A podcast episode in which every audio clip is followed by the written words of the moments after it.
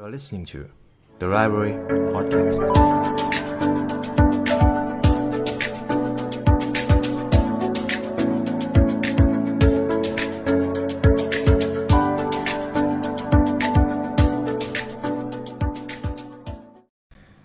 เจ็ดสัญญาณที่กำลังบอกว่าคุณต้องเริ่มเปลี่ยนแปลงตัวเอง ในวันนี้ผมอยากมาพูดคุยเรื่องของความเปลี่ยนแปลงในชีวิตครับ ผมนำบทความนี้มาจาก medium.com seven warning signs you need to make a major life change คุณผู้ฟังเคยรู้สึกไหมครับ เวลาที่เราเริ่มรู้สึกว่าเรากำลังอยากเปลี่ยนแปลงตัวเอง จิตใจของเรารู้สึกกับกังวลอะไรบางอย่าง โดยเฉพาะอนาคตที่ยังไม่เกิดขึ้น อะไรต่างๆ มันดูไม่เหมือนเดิมคำถามก็คือ คุณรู้สึกได้อย่างไร อาจจะเป็นสัญชาตญาณหรือสิ่งที่คุณรู้สึกกับช่วงเวลานั้นใช่ไหมครับ ซึ่งสำหรับตัวผมเองแล้วก็เคยอยู่ในช่วงเวลาที่ไม่อยากจริงจังกับชีวิต หมด passion ในการที่จะตั้งใจทำตัวเองประสบความสำเร็จสำหรับผมแล้วมันเป็นช่วงเวลาที่ท้าทายมากสำหรับคนคนหนึ่ง และผมอยากจะบอกว่าในช่วงปัจจุบันนี้ครับในช่วงเวลานี้มีคนที่รู้สึกแบบนี้เยอะมากๆ ผมมั่นใจเลยว่าคุณผู้ฟังที่กำลังฟังผมอยู่บางคน อาจจะรู้สึกหมดไฟรู้สึก burnout รู้สึกไม่อยากที่จะจริงจังกับตัวเอง เรามาดูกันว่า เราจะหาทางแก้ได้อย่างไร แล้วมันมีสัญญาณอะไรบ้างที่บ่งบอกว่าตัวเราเนี่ยจะต้องเปลี่ยนแปลงตัวเองได้แล้ว หรือแม้แต่ตอนนี้คุณอาจจะเจอความรู้สึกบางอย่าง อาจจะเป็นความรู้สึกเครียดที่คุณเองก็ไม่รู้จะรับมืออย่างไร แต่ผมมีข่าวดีมาบอกครับ ความเครียดที่คุณกำลังเจอในความคิดของคุณในตอนนี้ อาจจะส่งผลดีมากกว่าผลเสีย ถ้าคุณเชื่อในสิ่งที่ผมพูดในหนังสือ The Upside of Stress ครับ คุณ Kelly McGonigal เขาเขียนไว้ดีมาก เขามีใจความว่า หากคุณเชื่อมั่นว่าความเครียดส่งผลดีกับตัวคุณ ความเครียดเหล่านั้นจะทำให้คุณริเริ่มที่จะลงมือทำมากกว่านิ่งนอนใจ แต่ถ้าหากคุณเชื่อว่าความเครียดส่งผลเสียและทำลายชีวิตสุขภาพกายและสุขภาพใจของคุณ ความเครียดเหล่านั้นก็จะทำลายวันของคุณ และยังไปดึงดูดความเครียดอื่นๆ มาให้คุณจริง ๆ สิ่งที่ผมนิยามได้ก็คือ ความเครียดจะดีหรือไม่ดี มันอยู่ที่ความเชื่อของคุณ สิ่งที่คุณเชื่อครับ มันถูกเสมออยู่ที่ว่าคุณเชื่อแบบไหน ถ้าคุณรู้สึกว่าชีวิตของคุณวนลูป เจอแต่ปัญหาและความหงุดหงิดที่ทำให้คุณอยากจะบ่นออกมาในทุกๆวันพอดแคสต์ The Article นี้จะมาเป็นเพื่อนนำทางให้กับคุณผู้ฟังครับ การเปลี่ยนแปลงอาจทำให้คุณอึดอัด อาจทำให้คุณกังวล และแน่นอนคุณต้องรู้สึกแบบนั้น แต่ธรรมชาติของพวกเรา เราจะเติบโตก็เมื่อเราถูกเปลี่ยนแปลงครับ by changing nothing nothing changes การที่คุณไม่เปลี่ยนแปลงอะไรเลย แน่นอนว่ามันก็จะไม่มีอะไรเปลี่ยนแปลงคำกล่าวนี้เป็นของโทนี่โรบินส์ครับ และสิ่งสำคัญในตอนนี้ผมอยากให้คุณผู้ฟังได้โฟกัสกับตัวเองก่อน อย่างน้อยครับ ในตอนนี้คุณก็กำลังเริ่มที่จะเปลี่ยนแปลงความคิดของตัวเอง เรามาดูถึงสัญญาณ 7 ข้อที่กำลังบอกว่าคุณต้องเริ่มเปลี่ยนแปลงตัวเองกันครับ สัญญาณที่ 1 you think about the past a lot คุณมักจะคิดถึงอดีตมากเกินไป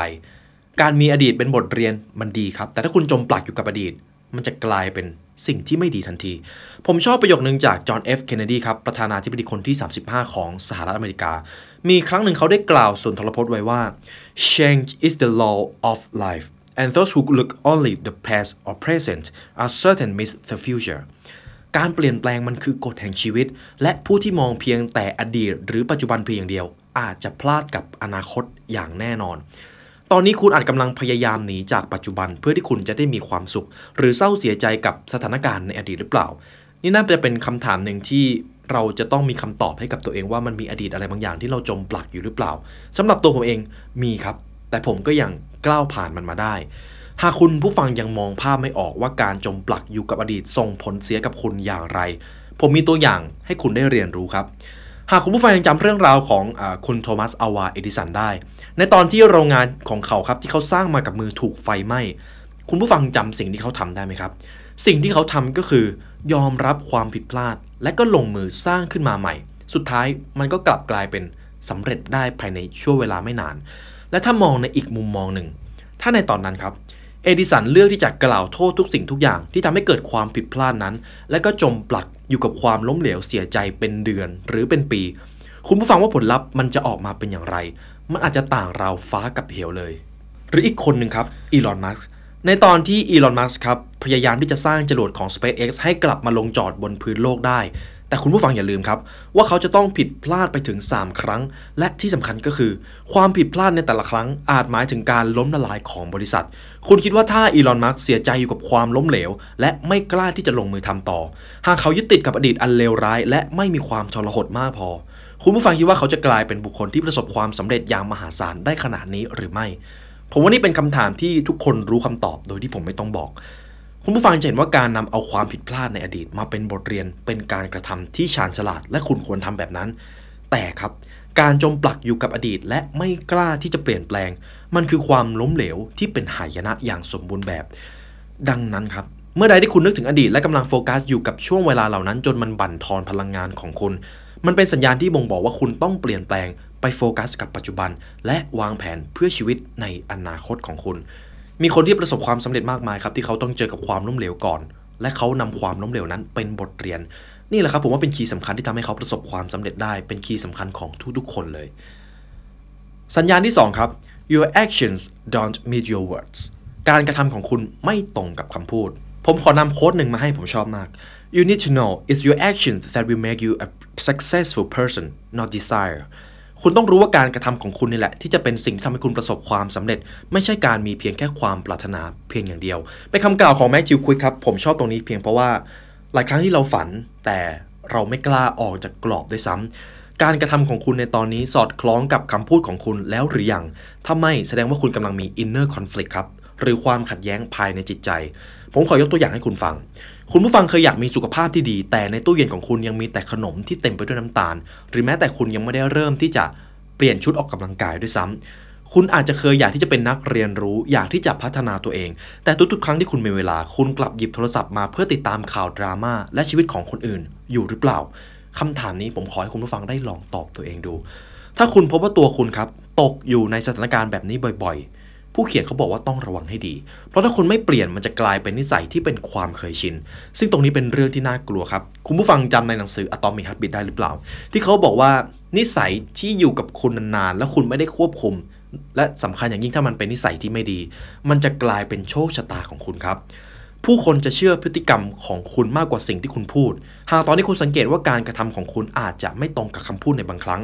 มันอาจจะเป็นสัญญาณเตือนว่าคุณต้องเปลี่ยนการกระทำที่ไม่ได้สร้างคุณค่ากับเวลาอันมีค่าของคุณครับ สัญญาณที่ 3 your relationships feel superficial ความสัมพันธ์ของคุณรู้สึกผิวเผิน เดี๋ยวข้อนี้ผมจะอธิบายให้ฟัง เพื่อนจอมปลอมเชื่อในข่าวนินทา เพื่อนแท้เชื่อในตัวคุณ ปกติแล้วครับความสัมพันธ์ของเรานักจิตวิทยาเขาได้แบ่งออกมาเป็น 2 ประเภท ประเภทแรกก็คือความสัมพันธ์แบบที่เป็นโรแมนติกแบบคู่รัก และความสัมพันธ์แบบเพลโตครับเป็นความสัมพันธ์แบบผูกพันเป็นเพื่อนสนิทเข้าใจกันทุกเรื่อง ผู้เขียนครับเขาบอกไว้ว่า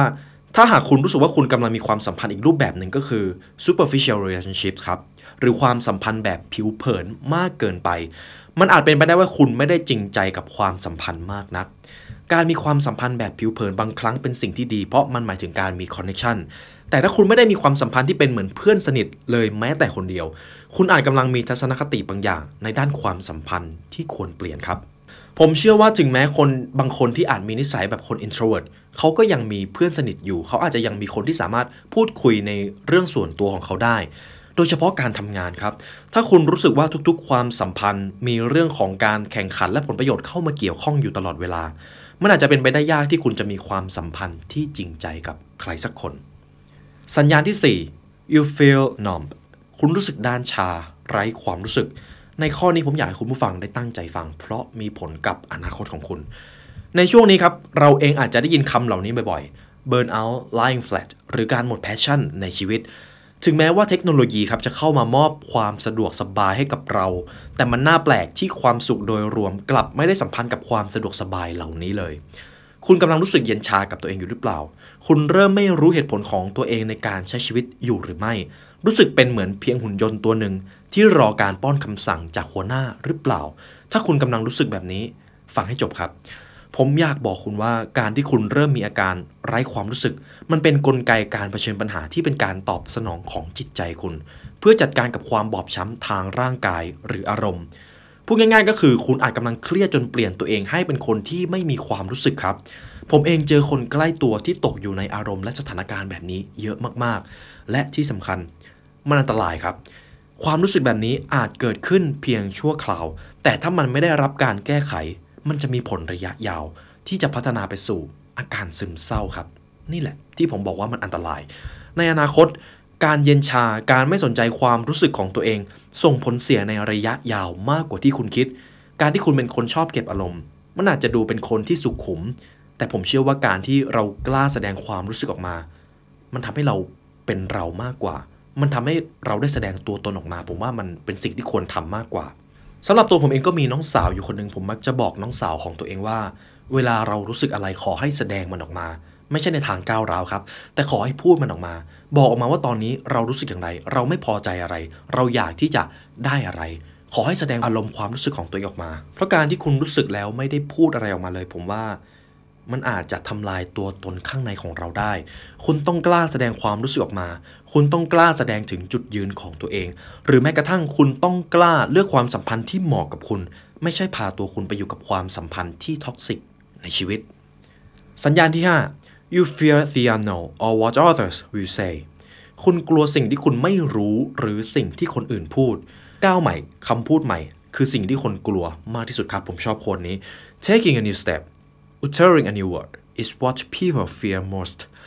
ทุกๆ ครั้งที่คุณต้องเจอกับความท้าทายใหม่ๆ เราทุกคนกลัวครับ ผมเองก็กลัวเวลาที่จะต้องออกจากงานประจำแล้วไปทำตามความฝันของตัวเอง ผมกลัวครับ ผมกลัวมากด้วย แต่ผมทำคุณผู้ฟังยังจำหนังเรื่องอิดได้ไหมครับไอทีที่เป็นตัวตลก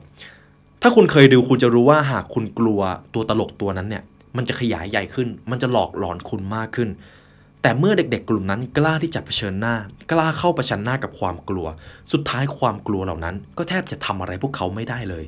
หรือบางทีความล้มเหลวในชีวิตที่คุณเจอ อาจกินความกลัวของคุณเป็นพลังงาน ผมเชื่อว่าตรงนี้มันมีความเป็นไปได้เยอะมาก พลังงานลบที่คุณส่งให้กับจิตใต้สำนึกของคุณไม่ว่าจะเป็นคำพูด การรับสื่อการอยู่กับคนที่ toxicมันเป็นการดึงดูดความล้มเหลวมาให้คุณ โดยที่คุณไม่รู้ตัวครับ คุณเคยกลัวสิ่งที่คุณไม่รู้หรือเปล่า คุณเคยอาจกังวลเกี่ยวกับสิ่งที่คนอื่นจะพูด หลังจากการกระทำของคุณ แต่ความกลัวและความกังวลนี้ อาจกำลังรั้งคุณไว้จากการออกไปพบโอกาสต่างๆ ที่คุณอาจสามารถสัมผัสมันได้เพียงครั้งเดียวในชีวิต สัญญาณที่ 6 ครับ you compare yourself to others คุณเปรียบเทียบตัวเองกับคนอื่น อันนี้ผมเองน่าจะพูดเรื่องนี้บ่อยมากๆ เพราะว่า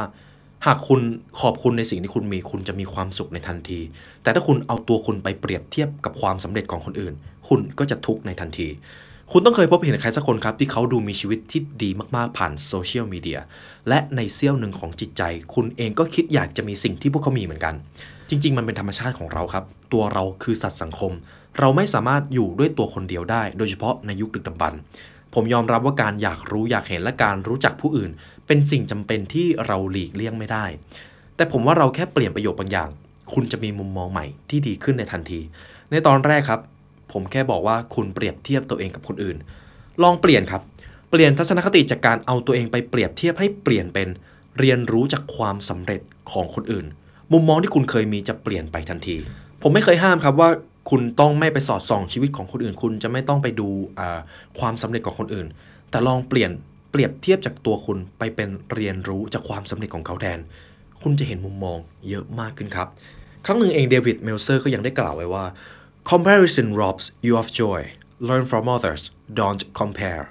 การเปรียบเทียบทำให้คุณขาดความสุข ให้เรียนรู้จากผู้อื่น อย่าไปเปรียบเทียบ อย่างไรก็ตามครับการเปรียบเทียบตัวเองกับคนอื่นมากเกินไปในทุกๆ เรื่องในชีวิต อาจเป็นสัญญาณว่าคุณกำลังไม่พอใจกับอะไรบางอย่าง แต่ผมเองก็ขอบอกอย่างหนึ่งแล้วกันนี่เป็นสิ่งหนึ่งที่ผมเก็บไว้ในใจ และอยากจะบอกคุณผู้ฟังทุกคนก็คือ พวกเราทุกคนต่างมีเรื่องราวที่พิเศษ ที่อยากจะบอกเล่าในเหตุการณ์ต่างๆ ที่เกิดขึ้น นั่นหมายความว่าชีวิตของเราครับ มีช่วงเวลาที่น่ามหัศจรรย์อยู่เสมอ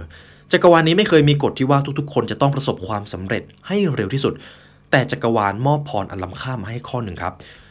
ทุกๆ คนมีช่วงเวลาความสำเร็จเป็นของตัวเอง หากคุณอยากประสบความสำเร็จให้เร็วที่สุดเพียงอย่างเดียว คุณอาจจะเป็นคนที่ร่ำรวยและมีชื่อเสียงตอนอายุน้อยๆแต่คุณอาจจะไปประสบกับความล้มเหลวอย่างหนักในช่วงบั้นปลายชีวิตก็ได้ และมีสตาร์ดีเคให้เราได้เรียนรู้เยอะมาก พวกเราต่างมีช่วงเวลาที่จะได้โดดเด่นเป็นของตัวเองครับ สัญญาณข้อสุดท้ายครับ you feel like you're settling and not growing คุณรู้สึกเหมือนกำลังยึดติดอยู่กับอะไรบางอย่าง และไม่เติบโต ถ้าคุณเหนื่อย เอาแต่โทษคนอื่น เอาแต่พูดว่าสักวันหนึ่งที่คุณจะได้มีโชคหรือโอกาส สักวันหนึ่งคุณอาจจะได้ใช้ชีวิตดีๆ แบบคนอื่น แต่คุณไม่ได้เคยคิดที่จะลงมือทำจริง ๆ ผมมั่นใจว่าช่วงชีวิตเราจะต้องเป็นคนที่คิดว่าตัวเราเนี่ยไม่มีต้นทุนเราขาดประสบการณ์ เราอาจจะแก่เกินไป เราอาจจะเด็กเกินไป หรือสิ่งที่เราอยากจะทำมันยากเกินไป ผมว่าสักครั้งหนึ่งเราต้องเป็นคนที่เคยมีความคิดแบบ fixed mindset อยู่สักครั้ง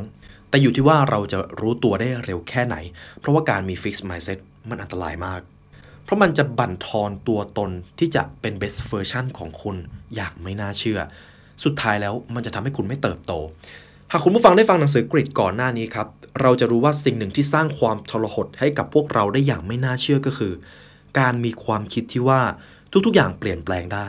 ความฉลาด ความสามารถพรสวรรค์ความเก่ง ความมั่งคั่งของคุณ คุณสามารถสร้างขึ้นมาได้ ไม่มีโชคชะตาใดครับ ที่ถูกกำหนดโดยไม่สามารถเปลี่ยนแปลงได้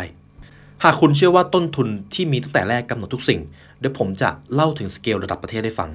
คุณผู้ฟังจำประเทศญี่ปุ่นได้ไหม เขาเป็นประเทศที่แพ้สงคราม เขาเป็นประเทศที่เข้าถึงทรัพยากรได้ยากมาก เขาเป็นเกาะเล็ก ๆ แต่คุณผู้ฟังดูประเทศญี่ปุ่นในทุกวันนี้ ด้วยความยากลำบากเหล่านั้นทำให้คนในชาติ มีความสามัคคี มีเป้าหมายเดียวกันว่าเราอยากจะให้ประเทศของเราเป็นที่หนึ่งประเทศของเราจะต้องเป็นที่หนึ่งเท่านั้น มันทำให้คนในประเทศครับมีระเบียบวินัยมีความสามัคคี หรืออีกประเทศอีกแถบหนึงครับในแถบสแกนดิเนเวียนนอร์เวย์ฟินแลนด์สวีเดนคุณผู้ฟังเองก็น่าจะเคยฟังว่าในประเทศของเขาเนี่ยสภาพอากาศเลวร้ายมาก ๆ ด้วยความที่หนาว และมีช่วงหนึ่งที่เขาต้องเจอสงคราม สงครามนั้นยืดเยื้อครับ แล้วคนในชาติรู้สึกสิ้นหวังในช่วงแรก แต่มีอยู่อึดใจเดียวที่เขาเชื่อว่า ทุกๆอย่างจะต้องผ่านไป เขาได้เจอปรัชญาหนึ่งที่ชื่อว่าซิสุ ซิสุคือความทรหดในรูปแบบหนึ่ง เขาเชื่อว่าเขาสามารถยืนหยัดที่จะผ่านอุปสรรคไปได้ต่อให้มันจะยากสักแค่ไหนก็ตาม เขาไม่สนใจเลยว่าต้นทุนที่เขามีแต่แรกมันน้อยสักแค่ไหน อุปสรรคที่เขามีตั้งแต่แรกมันเยอะมากๆครับ สภาพอากาศที่เลวร้ายการเข้าถึงแหล่งทรัพยากรที่ยาก แต่อุปสรรคและความยากลำบากเหล่านั้นแหละ ได้สร้างความทรหดให้กับคนในชาติ จนกลายเป็นชาติที่มีความโดดเด่นเป็นของตัวเองครับดังนั้นในตอนนี้หากคุณมีอุปสรรคบางอย่าง ตั้งแต่ คุณยังไม่ได้เริ่มต้นทำอะไร ผมมองว่ามันคือความท้าทายที่จะยกระดับตัวตนของคุณ ความทุกข์ทั้งหมด อุปสรรคทั้งหมดที่คุณกำลังเจออยู่ในตอนนี้ ในอนาคตมันคือบทเรียนที่เก่งมากๆ ที่จะยกระดับตัวคุณทำได้ดีกว่าความสำเร็จอีกครับ แต่หนึ่งสิ่งที่สำคัญก็คือ there are plenty of difficult obstacles in your path don't allow yourself to become one of them มีอุปสรรคที่ยากลำบากมากมายในเส้นทางของคุณ สิ่งสำคัญอย่างหนึ่งก็คือ อย่าปล่อยให้ตัวคุณเองนี่แหละ เป็นหนึ่งในอุปสรรคเหล่านั้นครับ นี่ก็เป็นบทความที่ผมได้นำมาให้คุณผู้ฟังในวันนี้นะครับ จาก medium.com 7 สัญญาณที่กำลังบอกว่าคุณต้องเริ่มเปลี่ยนแปลงตัวเอง จริง ๆ ใน article นี้ผมเองก็ หลุดทะเลไปเยอะเหมือนกัน เพราะว่าผมเองก็มีเรื่องอยากจะมาพูดคุยใน episode นี้เยอะพอสมควร เพราะว่าในช่วงที่ผมได้อ่านหนังสือผมก็ได้เรียนรู้จากคนที่เขาประสบความสำเร็จระดับโลกมากมาย รวมถึงประวัติศาสตร์ของประเทศ ผมก็เลยอยากจะนำมาถ่ายทอด แล้วคุณผู้ฟังรู้สึกยังไงบ้างกับพอดแคสต์นี้ครับสามารถคอมเมนต์ได้ ถ้าคุณผู้ฟังชอบพอดแคสต์ใน episode นี้ครับสามารถกดไลค์กดแชร์กด subscribe เพื่อติดตามการเรียนรู้ใหม่ๆจาก The Library Podcast ได้ครับ หรือถ้าอยากใช้เวลาเรียนรู้ให้ลึกซึ้งกว่านี้ คุณผู้ฟังสามารถซื้อหนังสือได้จาก The Library Shop นะครับเดี๋ยวผมจะทิ้งลิงก์ไว้ข้างล่างและในวันนี้ครับ ได้เวลาสมควรแล้วทีมงาน The Library และผมเองขอลาไปก่อน ขอให้วันนี้เป็นวันที่ดีของคุณครับ สวัสดีครับ